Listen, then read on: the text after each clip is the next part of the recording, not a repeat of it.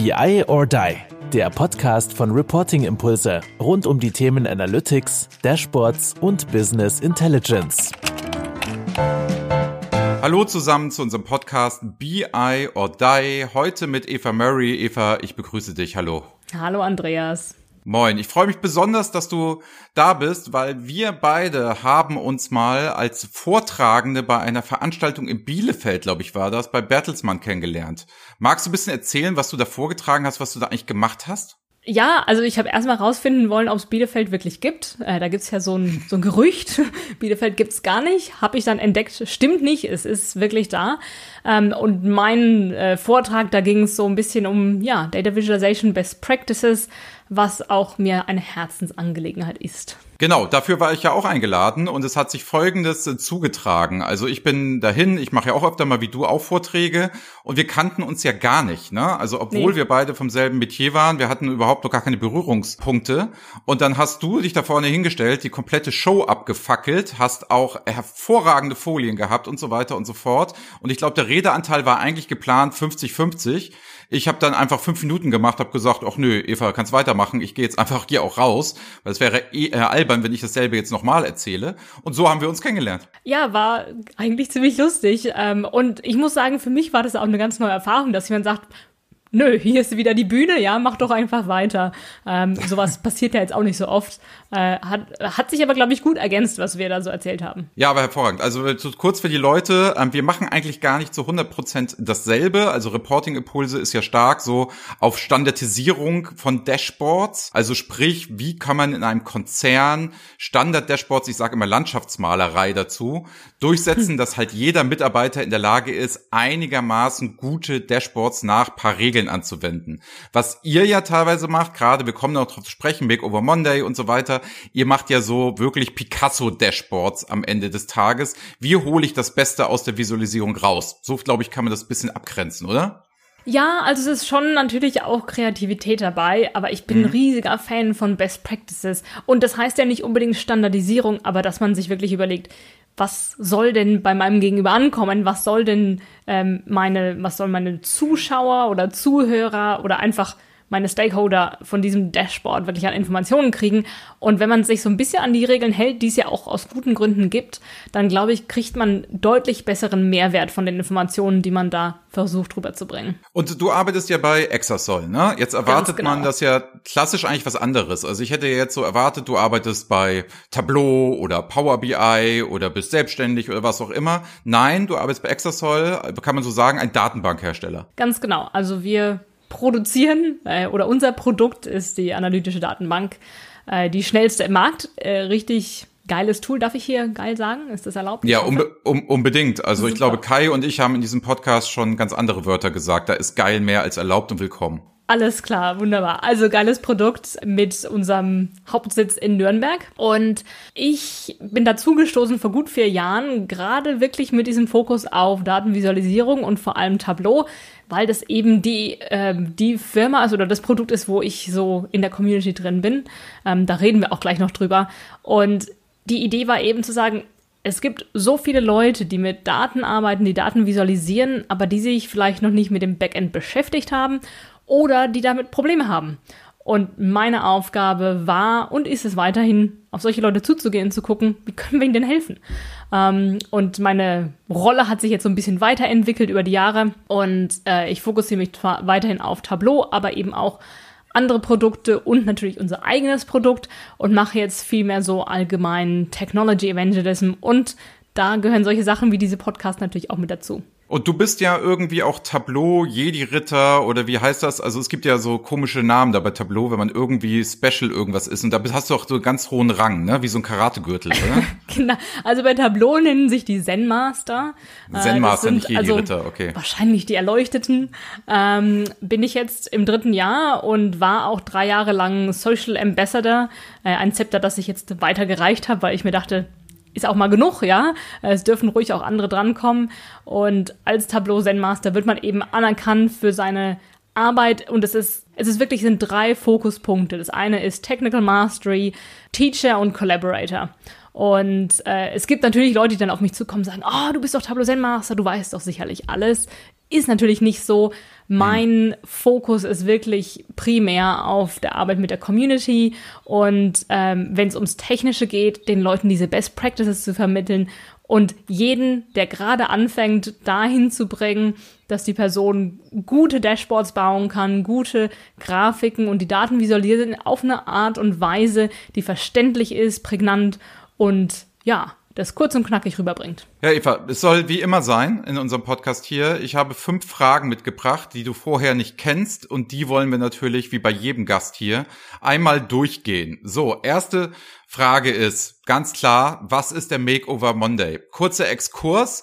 Ähm, vor sechs Jahren oder sieben Jahren hatten wir ein Pro ähm, Projekt bei Roche und da war Kai ganz aktiv. Und da hieß es immer so, die veranstalten da ein äh, Makeover Monday. Und wir haben immer gesagt so, oh, cooler Name für so eine interne Initiative. Wir wussten damals gar nicht, dass ihr dahinter steckt und dass man an diesem Makeover Monday als Firma teilgenommen hat und dass da ganz viele Firmen teilnehmen und dass es ganz große Community ist. Das war uns damals gar nicht klar. Wir wurden das eines Besseren belehrt. Wir dachten, das macht Roche intern. Dabei war es so, da steckt ihr dahinter. Was ist der Makeover Monday? Du hast ja auch irgendwie, glaube ich, 14.000 Follower auf Twitter und so und eine riesen Community. Erzähl mal ein bisschen was darüber. Was ist das und was macht ihr denn da eigentlich? Ja, mache ich gerne. Makeover Monday ist das, was mich abseits der Arbeit immer auf Trab hält und mir manchmal, nein, also schlaflose Nächte nicht beschert, aber viel Arbeit und viel Freude. Und Makeover Monday ist, wir, wir bezeichnen es als Global Social Data Project, also ein die Welt umspannendes Projekt, was hauptsächlich durch die sozialen Medien, die Social Media Kanäle getrieben wird, um uns alle zu vernetzen. Und unsere Mission ist es, ähm, muss ich jetzt auf Englisch wiedergeben, das ist einfach prägnanter, glaube ich, to improve the way we visualize and analyze data one chart at a time.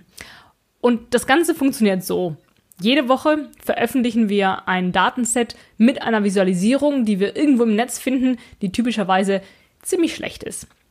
Und wir laden unsere Community ein, jeder, der Lust hat mitzumachen, äh, sich die Daten runterzuladen und dann ihre eigene Version zu kreieren. Eine Version, die besser ist, die Best Practices folgt, die vielleicht, wie du sagst, sehr Picasso ist, ja, wo dann mehr so in Richtung Data Art gearbeitet wird und das Ganze dann zu teilen, zu veröffentlichen, damit alle anderen auch sehen, was äh, fabriziert wurde und damit bessere Visualisierungen in die Welt zu schicken, damit irgendwann diese grottenschlechten äh, Charts und Dashboards verschwinden und wir eben viel bessere Visualisierungen haben. Und wer macht da so mit? Also wer ist da so die Zielgruppe? Sind das dann alles nur Tableau-Jünger oder gibt es da auch andere? Also es ist, ich, ich sage jetzt mal so, jeder ist eingeladen und alle machen auch mit. Aber es ist die Natur dieser Tableau-Community, dass wir eben, ich würde mal sagen, mindestens 90 Prozent der Leute, die wir sehen, die mitmachen, äh, sind Tableau-Benutzer.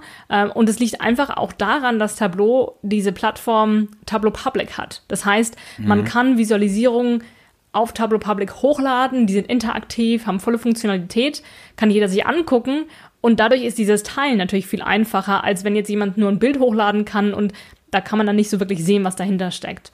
Und, und das ist auch die Natur unseres Netzwerkes, dass wir eben viele Tableau-Connections haben. Aber wir haben auch Leute, die Power BI benutzen, ähm, die R benutzen oder Python, ähm, Yellowfin, MicroStrategy. Also es gibt alles Mögliche, Google Data Studio. Äh, da ist jeder eingeladen. Es ist nicht nur für die Tableau-Community, es ist einfach eine große Menge der Teilnehmer, die da mitmachen. Und das ist ein Herzensprojekt. Also es bedeutet, da muss ich jetzt nicht bezahlen, um mitzumachen oder Mitglied zu werden oder Meinung zu haben. Das publiziert ihr wirklich als Herzensprojekt. Genau, also ist unser Hobby, ist von der Community und für die Community steht auch Tableau nicht irgendwo dahinter oder ist auch nicht irgendwo involviert. Und es kostet nichts. Äh, wir geben unsere Zeit, weil uns das Spaß macht und wir geben auch Feedback. Und das ist eigentlich das Wichtigste an dem Projekt. Natürlich kann man einfach mitmachen, aber man will ja auch was lernen. Und lernen und besser werden kann man halt nur, wenn man auch mal hört, hm, das war vielleicht nicht so gut oder mehr davon. Und äh, deswegen machen wir jede Woche, normalerweise mittwochs um ungefähr 15, äh, nee, 17 Uhr deutscher Zeit, äh, machen wir ein Webinar, was wir bei YouTube live streamen, wo wir Leuten Feedback geben, die danach gefragt haben. Und dann kann jeder zugucken und einfach davon lernen. Und wir haben halt über die Jahre tausende, tausende Visualisierungen uns angeschaut. Und ähm, wir natürlich erzählen das aus unserer Perspektive, aber folgen da schon den Best Practices und wollen den Teilnehmern einfach vermitteln, hey, das funktioniert richtig gut. Das hier ist vielleicht eher ein bisschen ablenkend. Die Deko kannst du wegmachen, damit deine, deine Message wirklich mehr nach vorne kommt und dass die Leute, die sich die Visualisierung anschauen, auch verstehen, was du damit meinst. Ja, aber jetzt, wie kommt man denn zu so einem Hobby? Also mal ganz ehrlich, man könnte ja nur Fußball spielen oder könnte Instagram-Influencer werden oder man könnte Golf spielen. Wie kommt man denn zu dem Hobby Visualisierung? Also ich bin ja beruflich da rein gerutscht, weil ich damals unbedingt einen Job brauchte nach meinem Studium und bin dann in Unternehmensberatung gegangen und habe dann Professor Dr. Kohlhammer getroffen, der zu mir sagte, Mensch, du bist doch so ein Schreiberling, willst du nicht was zur Visualisierung machen? So bin ich zu dem Thema gekommen. Wie bist du denn zu dem Thema gekommen? Ja, das frage ich mich manchmal selber. Also ich habe zu dem Zeitpunkt noch in Australien gelebt und ja, habe dann da angefangen, Tableau zu benutzen, habe eine User Group besucht und da auch Leute kennengelernt. Und Tableau, dieses Make of Monday Projekt selber gab es ab 2016 erst als wirkliches Community-Projekt, wo man also dann diese Daten bekommen hat. Und ich, ich war dann im Urlaub und es war so auf dem Weg in meine Arbeit äh, bei Accessol rein. Und dann dachte ich, ach, ich könnte eigentlich mal da mitmachen und mal gucken, ob ich da was lerne, weil ich hatte halt Tableau immer nur auf die gleiche Weise, ja, so ein bisschen Dashboards in der Firma bauen, aber hatte nicht wirklich damit, ja, mich auseinandergesetzt. Und dann habe ich das benutzt und habe dann einfach ab und zu mal mitgemacht. Und am Anfang des ersten Jahr 2016 hat es also Andy Kriebel mit Andy Cotgreave zusammen als Projekt geleitet und Andy Cotgreave ist also bei Tableau selber der wollte nach dem Jahr dann aussteigen und ja, dann hat Andy Kriebel gefragt, oh, hättest du nicht Bock, das mit mir zusammen zu machen? Und dann habe ich halt ja gesagt, weil ich dachte, oh, ist eine coole Sache, ja, dann lerne ich sicher viele Leute kennen und kann auch viel von Andy lernen. Und ja, jetzt bin ich halt hier irgendwie äh, bald, bald vier Jahre später und ähm, leite das Ding immer noch. Krass, ja, Kompliment. Frage Nummer zwei. Dann nochmal zurück zu der geilen Firma, wie du sie bezeichnet hast, Exasol.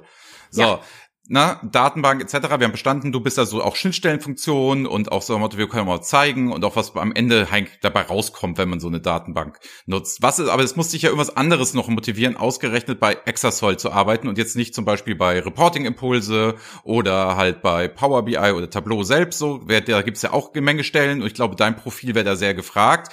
Warum ist denn jetzt Exasol, na, Frage Nummer zwei, so eine geile Firma? Und wenn du jetzt mir erzählst, warum, gibt es denn Möglichkeiten, wenn man jetzt sagt, wir haben ja auch gesagt, na, Frauen an die Front, gibt es denn auch Möglichkeiten bei Exasol dort einzusteigen? Jetzt bin ich halt gerade, was weiß ich, Wirtschaftsinformatikerin, möchte da jetzt unbedingt was machen.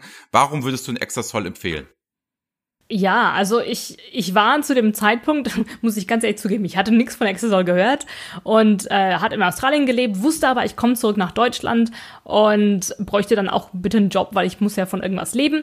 Und war dann kurz davor, zur Tableau-Konferenz 2015 nach Las Vegas zu fliegen, von Sydney aus. Und dann hat mich Matthias Golombek, unser, bei Accessol unser CTO, hat mich kontaktiert und oh, ob ich nicht Bock hätte, bei ihnen am Stand vorbeizukommen und mal mit ihnen zu reden und so ich weiß nicht, wie er auf mich gekommen ist, aber habe ich halt dann gemacht, ja, und und habe da mit den Leuten mich unterhalten, gerade auch mit Aaron, unserem CEO und da war einfach so eine Connection und ich hatte zu dem Zeitpunkt auch Gespräche mit Tableau und mit einem eurer Mitwettbewerber in Deutschland und dachte mir, hm, ich hätte da so zwei andere Optionen, aber irgendwie klingt diese Firma cool, ja. Und wir ähm, haben ein, wir haben einen Mitbewerber. Wer ist das denn? will ich jetzt nicht namentlich erwähnen. Ah, okay. Ähm, nee, aber also wären auch völlig in Ordnung gewesen als Optionen. Aber irgendwann habe ich dann gedacht, hm, hier ist, glaube ich, noch mehr drin. Ähm, ich hatte schon Consulting gemacht und wollte eigentlich aus Consulting raus und so wirklich in der Firma drin sein und gucken, was ich da bewegen kann. Und habe dann auch wirklich öfter und länger mit Aaron gesprochen über die kommenden Wochen und habe sie dann auch in Deutschland mal besucht, als ich über Weihnachten in Deutschland war. Und habe gedacht, ist cool, ja, klingt spannend und ich glaube, ich kann hier was reißen.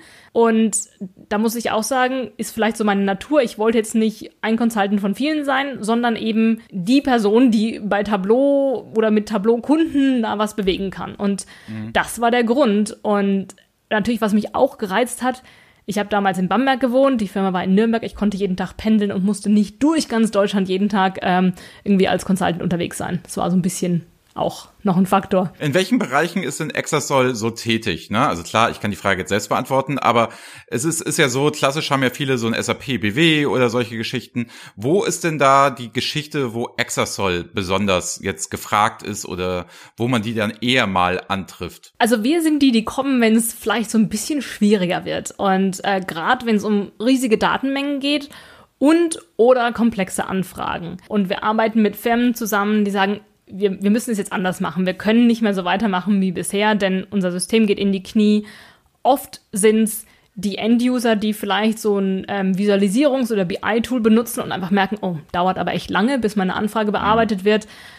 Das ist oft das Problem des Backends und da kommen wir dann rein. Und was eigentlich ideal ist, ist, wenn wir dann drin sind im System oder in diesem Stack, ja, den die Leute für Analytics benutzen, dann sollten, sollten uns die User eigentlich gar nicht unbedingt bemerken. Ja, die sollten einfach nur Spaß an der Arbeit haben, sehen, oh, fluppt alles, ich kann es wieder, ich kann hier wieder ganz schnell meine Analysen fahren, muss nicht jedes Mal, wenn ich auf neue Anfrage drücke, mir erst einen Kaffee machen und warten, bis es wieder, äh, bis die Ergebnisse da sind. Und wir wollen halt, dass die Leute echt mh, ihre Arbeit genießen können und eine Frage nach der anderen an ihr System feuern können, ohne Wartezeit. So, und die sitzen in Nürnberg. Genau. Also deutsches Unternehmen, deutsches Produkt. Genau. Wir aber haben trotzdem aber international unterwegs, ne? Ganz genau. Also ich bin in London. Wir haben hier, ähm, oh, ich muss jetzt mal nachdenken. Ich denke so 20 Mitarbeiter. Ähm, Im Moment natürlich Homeoffice, aber wir haben auch ein Büro äh, momentan in Atlanta und es wird gerade eins aufgebaut an der Westküste in Amerika. Ähm, das heißt, wir vergrößern uns. Wir haben auch Leute in Berlin sitzen. Nürnberg ist so, wo alles angefangen hat und wo auch die meisten Mitarbeiter im Moment sind. Aber da ist natürlich auch viel mehr Flexibilität, gerade jetzt, wo Flexibilität sein muss. Ähm, und ja, sind einige Stellen zu besetzen, denn wir wachsen, wachsen, wachsen. Was würdest du denn jetzt jemanden empfehlen, der jetzt hier diesen Podcast hört und sagt, ja, Exasol gefällt mir, ne, die Eva Murray macht doch einen super Eindruck, mit der will ich mir unterhalten. Erstens, kann ich mich jetzt direkt mal an dich wenden und so und mal vielleicht einen Eindruck kriegen? Und das zweite, das zweite ist, was für ein Profil sollte ich denn so ungefähr haben, wenn ich bei euch anfangen möchte? Ja, also zur ersten Frage, gerne mich direkt anschreiben ähm, und ja, ich kann dann entweder die Frage beantworten oder an die richtige Person weiterleiten. Ähm, und auf unserer Website excel.com unter Company gibt's die verschiedenen Stellenanzeigen auch in, in der, auf der Careers-Seite. Wir haben viele offene Stellen im Moment zu besetzen. Und zweite Frage, Anforderungsprofil. Also ich denke, was wichtig ist, dass die Leute verstehen, wir wachsen und wir wollen halt auch wachsen, wir wollen was bewegen. Und wer zu uns kommt, kann halt auch wirklich äh, was erschaffen. Und das ist wirklich, du kriegst raus, was du dazu, was du mit reinbringst, ja, oder also auf Englisch ausgedrückt, ja, you, you get out of it what you put in. Wer jetzt Bock hat, was zu reißen, äh, kann da auch, glaube ich, richtig weit kommen und auch so dieses erfüllende Gefühl, boah, da war ich dabei, das habe ich gemacht, ich habe hier einen Unterschied gemacht wenn man, wenn man merkt, dass jeder, jeder Task und jedes Projekt wirklich was verändert. Und ich denke, wer, wer auf sowas Lust hat und wer Lust hat, mit äh, schlauen und äh, leidenschaftlichen Leuten zusammenzuarbeiten, der ist sicherlich bei uns richtig. Cool. Haben wir jetzt auch mal ein bisschen Werbung hier für HR gemacht, für Recruiting genau. bei Exasol. Gerne. Aber wenn du auch so begeistert bist und man merkt, du erzählst es hier mit Herz und Leidenschaft, dann ist das immer willkommen hier in diesem Podcast. ja, Frage Nummer drei. Also, weil du ja, ne, du sagst ja, du machst das ja alles noch, den Makeover Monday machst du ja noch als Hobby. Dann arbeitest du nebenbei auch noch, aber dann wird dir so langweilig, dass du zwischendurch auch Bücher schreibst. Du bringst jetzt ein neues Buch raus. Was, um was geht's denn da? Genau. Also, ich habe jetzt ein Buch, was rauskommt, so in den nächsten Wochen, äh, nennt sich Empowered by Data und es geht um Analytics Communities. Denn was du sicher auch schon gesehen hast. Es gibt, ob es jetzt LinkedIn-Influencer sind, überall finden so kleine Bewegungen statt, dass sich mhm. um ein Thema irgendwelche Communities auf einmal entstehen. Und das ist natürlich in Analytics und auch Datenvisualisierung nicht anders. Und wir haben die Make of a Monday Community, aber das ist ja nicht alles. Und es gibt einige Firmen, die ihre eigenen internen Communities aufbauen, die die Leute vernetzen, die wollen, dass die Leute, ja, kollaborieren, die sollen übergreifend über verschiedene Länder und Themen miteinander arbeiten. Und da dachte ich, hm, wäre vielleicht gut, wenn man den Leuten was an die Hand gibt, wie man sowas macht. Ja, ja, dann, also das heißt jetzt konkret. Also das heißt, ich habe jetzt, ich bin jetzt so ein Konzern beispielsweise und sag, wäre ja toll, wenn die kollaborativ arbeiten würden. Ne? Nehmen wir mal an, jetzt mit Tableau. So, die haben jetzt mhm. Tableau da als Frontend stark im Einsatz und jetzt heißt es, die sollen sie Erfahrungsaustausch machen, Best Practice und so weiter und so fort. Was sind denn dann so Bausteine, die ich dann vielleicht so als, boah, vielleicht Transformationsmanager, CTO, CIO oder so, dann angehen sollte, um diese Communities zu bauen? Also wie funktioniert das denn dann de facto? Einfach mal sagen, sagen, ja, jeden Montag treffen wir uns und machen eine Team-Session dazu. Das kann es ja nicht sein. Das füllt ja kein Buch, ne? Genau, also ich meine, das ist natürlich eine Möglichkeit, aber ich habe in dem Buch ganz viele praktische Anleitungen, wie man es machen kann. Also sind einerseits Fallstudien, wer hat was gemacht und dann aber auch die Anleitung, was kann man machen. Und es kommt natürlich so ein bisschen darauf an, was will man erreichen, aber gerade wenn es jetzt um Datenvisualisierung geht oder Analysen, Reporting, warum nicht mal gucken, was denn für Reports im Unternehmen vorhanden sind, die vielleicht keiner nutzt, weil sie entweder unverständlich sind oder halt keiner mehr braucht. Und wenn sie unverständlich sind, vielleicht mal ein Makeover machen, vielleicht mal eine Stunde da sehen, sitzen, auseinandernehmen, wieder frisch zusammenbauen, neue Farbe, neues Layout, gucken, was, was man so ganz schnell erreichen kann. Und dann aber auch tiefer gehen. Okay, das macht man jetzt mal einmal. Was könnte man denn regelmäßig machen? Wer sind unsere Champions? Wer könnte als Mentor vielleicht für neue Kollegen oder Kollegen, die gerade erst in diesen Datenbereich reinkommen, ähm, als Mentor arbeiten und den Leuten so ein bisschen was vermitteln? Dieses interne Knowledge Sharing ähm, und ongoing Training. Also was ich ganz wichtig finde, ist, dass die Leute ihre Fähigkeiten und ihre Kenntnisse immer weiterentwickeln können, denn es ändert sich so schnell und so viel. Also ich habe ja jetzt auch überlegt, ne, also zu der Zeit, wo wir jetzt gesagt haben, machen wir einen Podcast oder als wir angefangen haben oder schreiben wir noch mal ein Buch, ne? Wir haben uns ja dafür entschieden zu sagen, ach Mensch, so ein Podcast ist live, der ist direkt, da können wir auch Wissen vermitteln, wir müssen jetzt nicht schon das vierte Buch dann schreiben, ne? Und deswegen, du hast auch gesagt, wie gesagt, ne, man kann ja hier tausende Sachen sagen, es gibt jetzt auch noch ein Podcast. Frage Nummer vier. Was hat es mit diesem Podcast auf sich und kriegen wir Konkurrenz? Ah, genau. Also Konkurrenz, glaube ich, kriegt ihr nicht. Äh, ich glaube, wir machen da sehr verschiedene Themen. Aber meine Kollegin Helena und ich, wir freuen uns, dass wir jetzt in den nächsten zwei Wochen unsere eigene Podcast launchen. Ähm, und zwar nennt sich das Data Expresso und äh, wir sind gerade in den ganzen Vorbereitungen und äh, sind ganz gespannt. Und es wird um Themen gehen, die wirklich alle als zentralen Punkt Daten haben. Daten, Data Leadership, the, the Future of Work, also wie Daten verschiedene Aspekte von unserem Arbeitsleben beeinflussen und verbessern können. Und da bringen wir eben zusammen verschiedene Aspekte. Einerseits natürlich die Communities und was wird denn wirklich praktiziert, aber auch was sagt denn so der Markt und was sagen die Analysten? Und zwar jetzt nicht die Datenanalysten, sondern die, die solche Themen erforschen und die sich mit verschiedenen Unternehmen unterhalten und auch mit Persönlichkeiten. Und, und aber auch, was sagt denn die Technik? Was sagen die Technologieanbieter und was bringen die ja zum Markt, um das Ganze zu fördern und zu enablen? Und ähm, ja, wird auch auf Englisch sein. Und von daher hoffe ich, dass wir uns eher ergänzen, als uns gegenseitig Hörer abzugreifen. Hervorragend. Das Gute ist, man kann ja auch zwei Podcasts hören oder drei. Das ist ja Ganz der große genau. Vorteil. Also wir haben einen Hörer, der ist auf uns gestoßen, bei dem werden wir demnächst auch ein Projekt machen.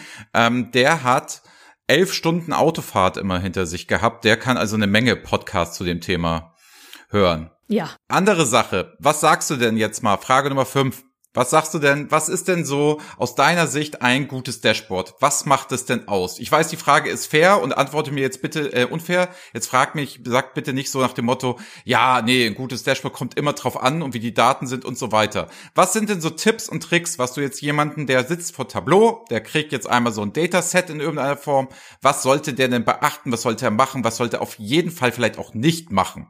Was wären denn so deine sag ich mal, ich sag mal fünf. Fünf finde ich ganz gut. So fünf praktische Tipps, wenn du jetzt loslegst. Okay. Das Wichtigste für mich ist immer Simplicity, ja. So, so einfach wie möglich. Denn für uns, wenn wir mit den Daten arbeiten, ist es ganz leicht, dass wir denken, oh, das ist ja ganz selbstverständlich, weil wir haben uns damit beschäftigt. Wenn jetzt aber jemand zum ersten Mal dieses Dashboard sieht, denkt er oder sie sich vielleicht, oh Gott, wo fange ich denn an? Äh, wo es für uns ganz logisch ist. Also so einfach wie möglich. Zweiter Tipp wäre viel Platz lassen. Nicht zu viel, aber so viel, dass jedes Element, ob es jetzt Text ist oder ein Diagramm oder eine längere Erklärung, vielleicht eine Legende, dass die alle gut sichtbar sind und gut verständlich sind. Dann Punkt Nummer drei, und ich zähle hier an meinen Fingern mit, damit ich auch nichts überspringe. Dritter Punkt, äh, lass mich kurz überlegen, Farben. Farben, ganz wichtig.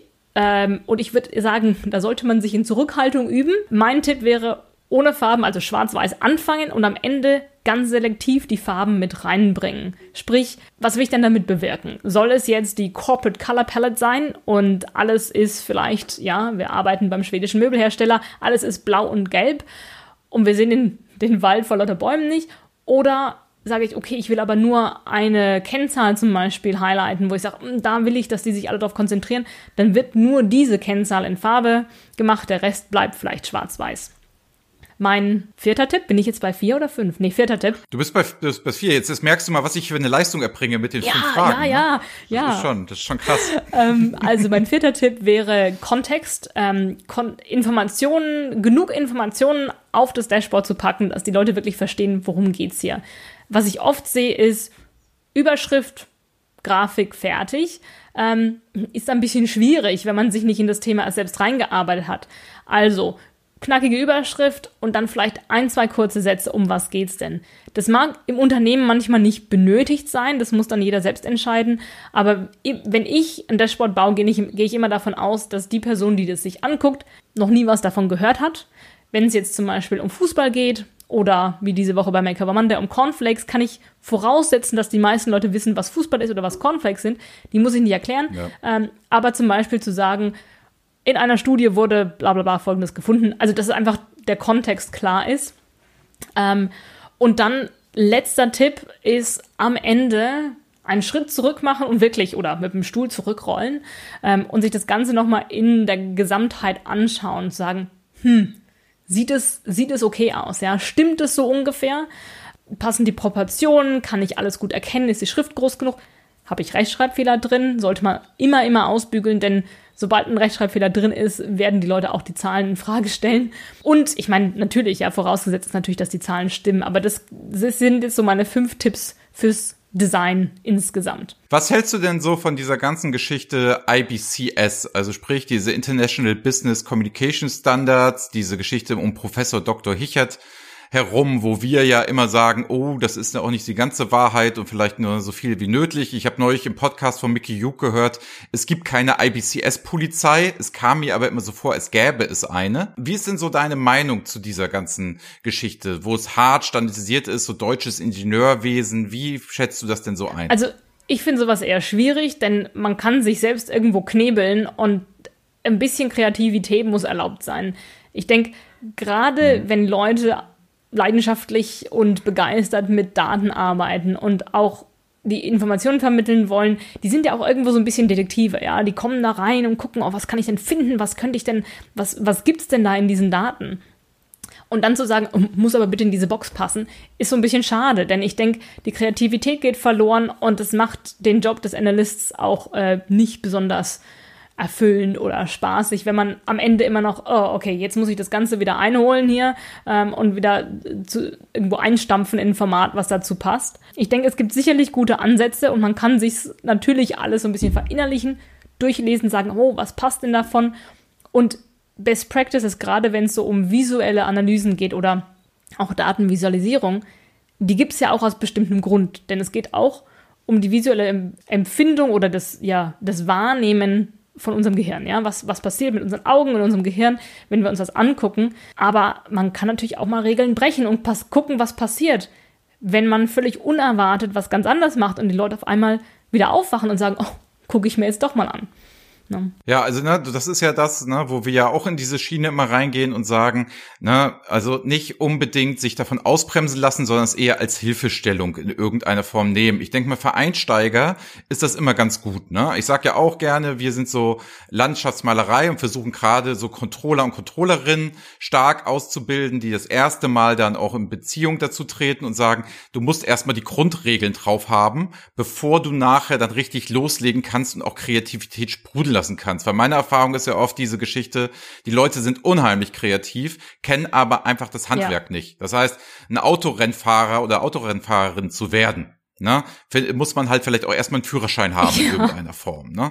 Und das ist so, und viele Leute legen halt einfach immer so los und sind dann so wie dieser Ochs vom Berg, haben nur einfach ein weißes Blatt Papier oder so eine weiße Mappe dann vor sich und dann ist ab und zu ja auch absolutes Chaos angesagt. Deswegen, also unsere beide Story ist ja, Leute, ne, nutzt diese Angebote wie die Makeover Monday, fuchst euch da rein, das ist auch anspruchsvoll. Das ist ja nicht nur so, oh, wir, wir schieben hier paar Bildchen hin und her, sondern man merkt, oh, da steckt ganz schön was hinter, weil sonst würde es ja so Firmen wie Reporting Impulse gar nicht geben, die so in einer Nische sind, dass man sowas macht. Daher echt der Aufruf zu sagen, wir führen hier ja keine Kriege alle gegeneinander, sondern wir wollen ja alle dasselbe, nämlich gute Visualisierung in irgendeiner Form.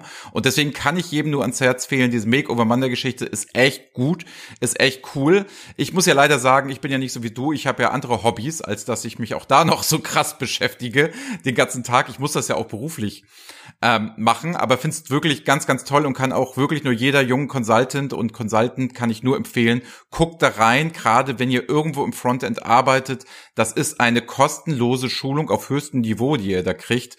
Das könnt ihr sonst nachher nie wieder irgendwo aufholen in dieser Form. So, genug der Lobdudelei. Danke. Eva, es ist, es ist folgendermaßen jetzt. Also, wir sind fast schon am Ende des Podcasts, aber nichtdestotrotz ist es so, die letzten Worte in dem Podcast gehören immer dem Gast. Und du darfst hier sagen, was du möchtest. Immer, was du schon immer im Podcast sagen wolltest. Es sei dir alles gegönnt. Du darfst hemmungslos Werbung machen. Du kannst alles Mögliche erzählen. Du darfst auch so lange erzählen, wie du auch immer möchtest. Mir bleibt nur zu sagen, lieben, lieben Dank, dass du es hier mit, mitgemacht hast. Hab noch eine Frage vorweg. Was machst du am 20. Oktober um 19 Uhr? Oh, keine Ahnung.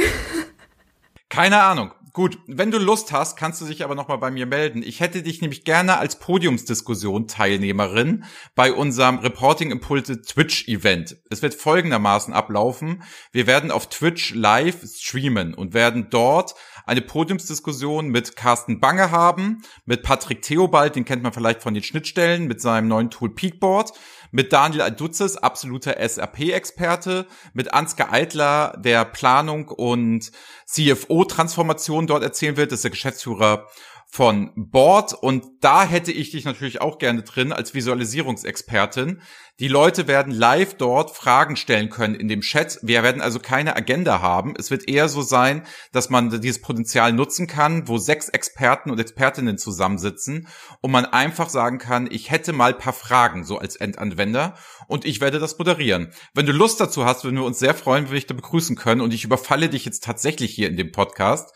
Das glauben die Leute ja Doch. immer nicht. Also insofern, na, du musst, du, wenn du Lust hast, müsstest du zusagen. Ich glaube, viele Hörer dieses Podcasts würden sich sehr freuen, wenn du daran teilnehmen Hätte ich voll Lust drauf, auf jeden Fall. Also kann ich jetzt schon zusagen. Ähm, Soweit im Voraus ist mein Kalender auch noch leer. Und ähm, Fragen sind auch immer gern gesehen. Also wenn Leute dann mit konkreten Fragen kommen, macht es natürlich für uns viel einfacher, auch was zu erzählen, was die Leute interessiert. Genau. Und ich glaube, wir haben dann so ein Potpourri, wie das auch hier in diesem BI or Die Newscast ist, dass wir ja immer sehr viele verschiedene Themen dann immer nur als Impuls machen und nicht ein ganz langes, ne? Und dass wir dann sagen, okay, ich habe da die Experten sitzen, wir bringen die zusammen und wer nicht weiß, wie man Twitch einrichtet und wie das alles funktioniert und das vielleicht nur von seinen Söhnen und Töchtern kennt, die da irgendwelchen Gamern zugucken, das ist ganz cool, allein das mal mitzumachen, glaube ich, macht Spaß. Und wir werden das halt einfach mal ausprobieren und machen. Ich freue mich da riesig drauf. Wenn du mitmachst, umso cool. mehr. Aber wie gesagt, die letzten Worte gehören dir. Alles frei, alles was du möchtest. Ich sag schon mal Tschüss, diesmal nicht aus Hamburg, sondern aus Köln. Wer will, kann sich diese Folge dann auch bei YouTube noch angucken. Da sieht man uns beide. Dann auch noch, wie wir das Gespräch geführt haben. Ansonsten LinkedIn-Folgen. Wir sind irgendwie jetzt auch, glaube ich, mittlerweile bei 3500 Zuhörern. Wir steigen stark. Ich glaube, Eva, durch dich werden das hier noch mehr sein. Wir werden auch deutschsprachig hier bleiben. Also insofern beide Podcasts anhören. Und ich danke dir vielmals, dass du hier mitgemacht hast. Freut mich wirklich sehr. Und jetzt kannst du eine feuer, feurige Rede halten, was immer du möchtest. Vielen Dank. Äh, und danke natürlich für die Einladung. Hat mir richtig Spaß gemacht. Ähm, und ich hoffe, das kommt auch so rüber, ja, dass wir jetzt einfach so eine lockere Unterhaltung hier geführt haben. Äh, was ich den Leuten super gerne äh, noch oder euren Zuhörern super gerne ans Herz legen würde. Wir machen am 5. Oktober um 9 Uhr deutscher Zeit und um 18 Uhr deutscher Zeit ein Makeover Monday Live Event. Wie gesagt, jedes Tool ist willkommen. In der Woche geht es uns speziell darum, dass die Tableau-Konferenz virtuell stattfindet. Und in den vergangenen vier Jahren hatten wir jedes Mal am Montag vor der Tableau-Konferenz im Rahmen der Konferenz ein Makeover Monday Live Event. Im ersten Jahr waren es 300 Leute, letztes Jahr waren es 1700 Leute, die in Las Vegas sich zusammen über zwei Räume verteilt dahin gehockt haben und Daten visualisiert haben. Und das Ganze machen wir jetzt per YouTube Livestream Und wir fänden es super, wenn ganz viele Leute dabei sind. Ich werde Andreas die ganzen ähm, Infos natürlich schicken, dass ihr die in den Show Notes und so findet. Aber da ist dann die Chance, mit einem Datenset, was wir bereitstellen, eure Visualisierungskenntnisse zu vertiefen und auch ein bisschen zu üben, was zu produzieren und ganz viele andere Leute kennenzulernen. Denn ihr könnt euch während der YouTube Live-Übertragung im Live-Chat mit anderen Leuten unterhalten und austauschen. Und ihr seht natürlich auch am Ende, was jeder produziert hat. Und zwar bei Twitter. Ähm, von daher herzlich eingeladen. Und was ich euch auch ans Herz lege, vielleicht einfach mal bei unserer Viz Review vorbeischauen. Das ist dieses wöchentliche Webinar, in dem wir Feedback geben. Denn selbst wenn ihr selber nicht mitmacht, da seht ihr verschiedene Beispiele, was die Leute vielleicht zwischen Sonntag und Mittwoch produziert haben. Unser Feedback und danach könnt ihr das Ganze wieder bei Twitter verfolgen und gucken, was machen die mit unserem Feedback, wie verbessern sie und verändern sie ihre Visualisierungen? Und was ich jetzt noch angefangen habe für Makeover Monday, weil ich es einfach nicht lassen kann mit diesem Projekt, ist, dass ich jeden Freitag ein Recap-Video veröffentliche, ein Lessons Learned-Video, wo ich einfach mal so angucke, was ist denn in der Woche vorgekommen, äh, was habe ich gesehen, was habe ich bemerkt, was haben die Leute super gemacht?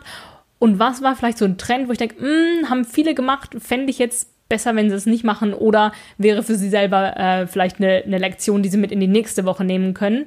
Ähm, und das veröffentliche ich immer auf meinem YouTube-Kanal, um so ein bisschen dieses Lernen und dieses Wissen auch zu vermitteln.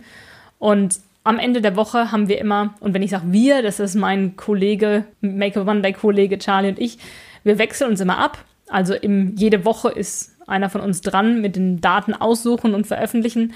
Und der, der dran ist, darf dann auch die Favorites der Woche äh, auserwählen und veröffentlichen. Und das mache ich mittlerweile auch per Video, weil ich dann einfach die Chance habe, auch zu besprechen, hey, warum habe ich denn diese Visualisierung ausgewählt? Was gefällt mir daran? Warum ist die so effektiv? Also so viel Lerncontent wie möglich versuche ich da äh, zu produzieren und auch zu vermitteln und fände ich cool, wenn wir da ein paar neue ja, Follower und Subscriber finden könnten und ähm, ja, diese Community weiter vergrößern, gerade im deutschsprachigen Raum. Und ich glaube, damit sind meine letzten Worte gesagt. Hervorragend. Es hat sich also auch nie so der gelohnt, in die Shownotes zu gucken wie jetzt. Alles klar, macht das Leute, da werdet Part davon, schreibt Eva an, super Frau, ganz tolle Sachen, die sie da macht und auch alles, was sie so rundherum macht, abonniert alles, macht da mit. Es ist wirklich sehr, sehr gut, sehr, sehr empfehlenswert und wie gesagt, um nochmal den Zirkelschluss zum Anfang zu kriegen, ich war damals wirklich tief beeindruckt und sprachlos, so dass ich nur fünf Minuten etwas gesagt habe, weil ich gesagt habe, nee, die Show kriege ich hier jetzt nicht besser hin.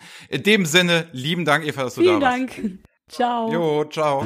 Das war BI or Die, der Podcast von Reporting Impulse. Danke, dass ihr auch diesmal wieder mit dabei wart. Wenn es euch gefallen hat, dann hinterlasst uns doch eine gute Bewertung und abonniert den Podcast, um keine weitere Folge zu verpassen. Bis zum nächsten Mal.